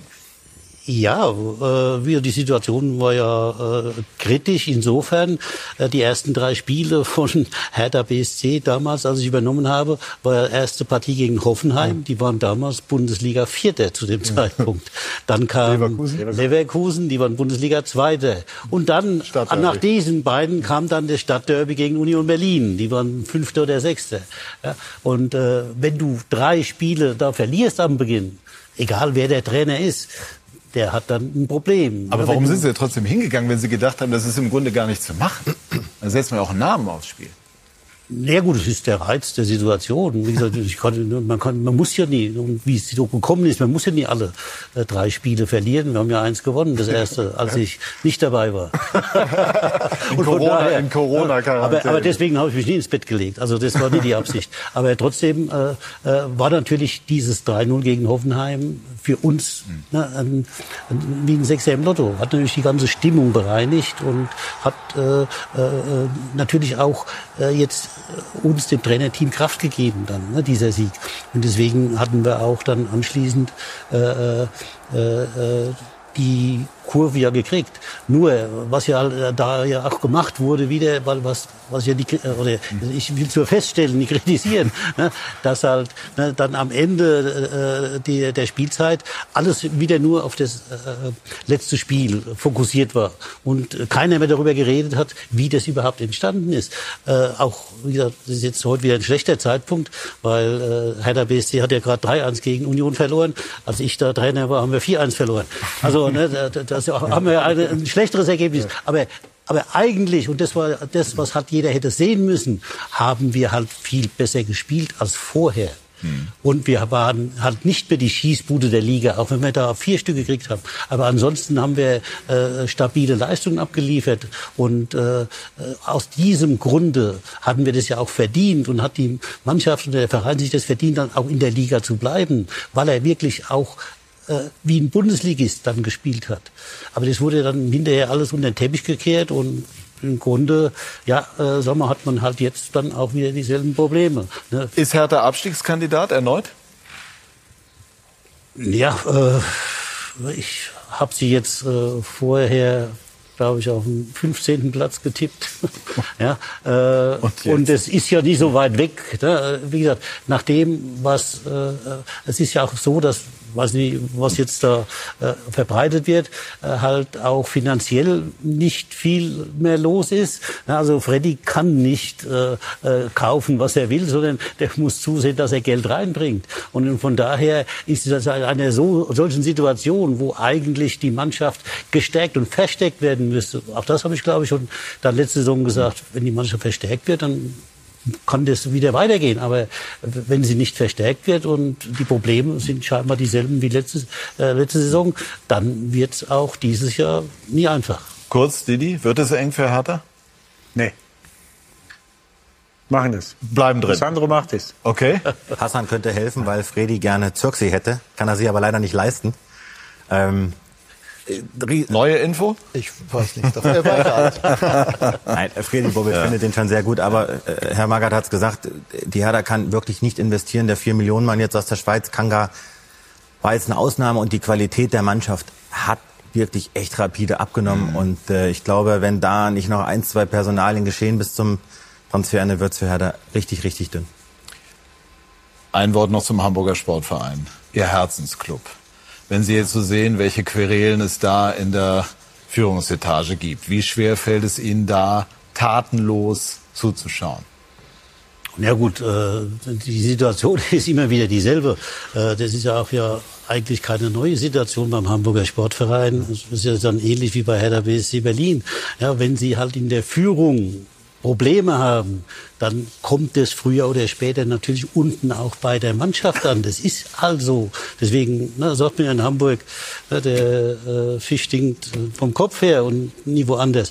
Und äh, deswegen, äh, wenn man halt ne, solche Probleme in der Situation jetzt schon hat, würde man sich gar nicht vorstellen, was jetzt kommt, wenn vielleicht das eine oder andere Spiel mal verloren wird. Ich glaube, als, als Hamburg würde ich immer auf die Kompetenzen des Felix Magath äh, zurückgreifen. Äh, ja, Sie haben ja auch da weiß, gespielt. Ja, ja, weiß ich nicht. Er kennt die Stadt, er kennt die äh, Führung, er kennt die, das Umfeld, er kennt alles. Ähm, in ich glaube, Funktion? das würde, das weiß ich nicht. Ja. Also das müsste jetzt, äh, äh, kann ja alles. Ja, ja. Aber ähm, also Zeug ich glaube, das ist ein, das ist ein Herzens, das ist eine Herzensangelegenheit, glaube ich auch für Felix. Ähm, das würde ich zum Beispiel sehr gerne sehen. Ja, spannend. Wenn, wenn das äh, der Manager oder der Sportvorstand von Bayern München ist, würde Sie ja, das weil wir, weil wir, es, ist ja, es ist ja so, ich wurde ja schon ab und zu angesprochen. Ne? Ich war ja auch schon in Hamburg und ich habe ja schon äh, auch mit äh, Aufsichtsratsvorsitzenden gesprochen. Ne? Aber in jüngerer Zeit? Nein, nein, in jüngerer Zeit. Also das ist schon ein paar Tage her. Also drei Jahre oder fünf Jahre, weiß ich nicht so genau. Auf alle Fälle, äh, ne, ich habe ja schon meine Bereitschaft damals gezeigt, aber äh, wenn man eben keine Funktion hat, kann man nur zusehen und Daumen drücken, mehr kann man nie machen. Und dann, ja, keine Ahnung, wer jetzt welche Entscheidung fällt beim HSV. Aber ich glaube, dass wenn, Jonas, ja. Jonas, Jonas ähm, hat auch äh, versucht, natürlich immer wieder, ähm, wir sind sehr gut ja. befreundet. Ähm, ich glaube, dass ähm, Felix da wirklich äh, auch einiges ähm, Jetzt in welcher Position auch immer, aber ähm, das wäre eine gute Lösung. Also wenn es eine Anfrage gäbe, den Weg nach Hamburg würden Sie noch finden. Anfrage. Aber wenn es sie gäbe? äh, ich bin am Mittwoch wieder in Hamburg. Sehr schön. Also das muss der Flatty Goal wissen. Ja, bei Hamburg bin ich raus. Ah, der weiß es. Bei Hamburg bin ich raus. Ganz kurz, Vertrag Hassan, damit wir mit was Aktuellem rausgehen. Verlängerung? Wie wir gehört haben, sollen die Gespräche nach dem Transferfenster stattfinden. Aufsichtsratsboss Herbert Heiner hat gesagt, er würde es begrüßen und nicht, weil er hier sitzt, aber es wäre schön für die Bundesliga und er hat sich, glaube ich, diese Vertragsverlängerung wahnsinnig verdient. Wie ist da der Stand? Äh, eins kann ich sagen, also ich bin äh, sehr dankbar dem FC Bayern überhaupt, äh, auch als Profi. Ähm, ich liebe diese Stadt. Ich äh, ähm, habe in den letzten Jahren auch alles für den Club getan. Ähm, aber ich bin völlig entspannt, was das betrifft. Ich bin froh, dass wir so die Mannschaft verstärken könnten oder so bauen könnten, dass ich sehe, dass oder wir alle seh, sehen, dass die, ähm, glaube in Europas Spitze auch mitspielen kann. Alles andere ist. Also Sie verlängern ich bin total entspannt. Gut. Total entspannt. Ist auch Janik. Janik Erkenbrecher. Ne? Und ihr habt gleich die XXL-Highlights eines Duells äh, zweier großer Traditionsvereine Köln-Schalke. Janik, was habt ihr vor? Ja, jede Menge Programm, du hast es gesagt. XXL-Highlights, äh, eigentlich haben wir schon gesehen, dass vom frühen Sonntagmittag gleich eine gespielt Partie und viele Leute. 252 Tage war Schalke 04 nicht mehr in der Bundesliga. Direkt. Hier gerade oder sehe gerade. Sie zu Hause konnten mich gar nicht hören, weil das Mikro noch gar nicht an war. Also Rückkehr von Schalke 04. 242 Tage weg gewesen. Heute also Königsblaue Rückkehr in Köln-Müngersdorf. Der FC gegen Schalke. Und jede Menge Mirko Slomka dazu, der aktuell noch verkabelt wird. Also wir sind gleich vorbereitet, Patrick. Jetzt noch mal du. Ja, danke schön. Also das klingt auch nach spannendem Programm. Ähm, wir haben alles gegeben. Ich hoffe, wir haben auch einiges rübergebracht. Ich bedanke mich ganz herzlich bei äh, dieser Runde. Bedanke mich bei Ihnen, liebe Zuschauerinnen und Zuschauer, für Ihr Interesse und lege Ihnen natürlich nochmal die XXL Highlights ans Herz. Köln gegen Schalke mit Yannick Erkenbrecher und Mirko Slomka. Dankeschön und bis zum nächsten Sonntag. Tschüss und auf Wiedersehen.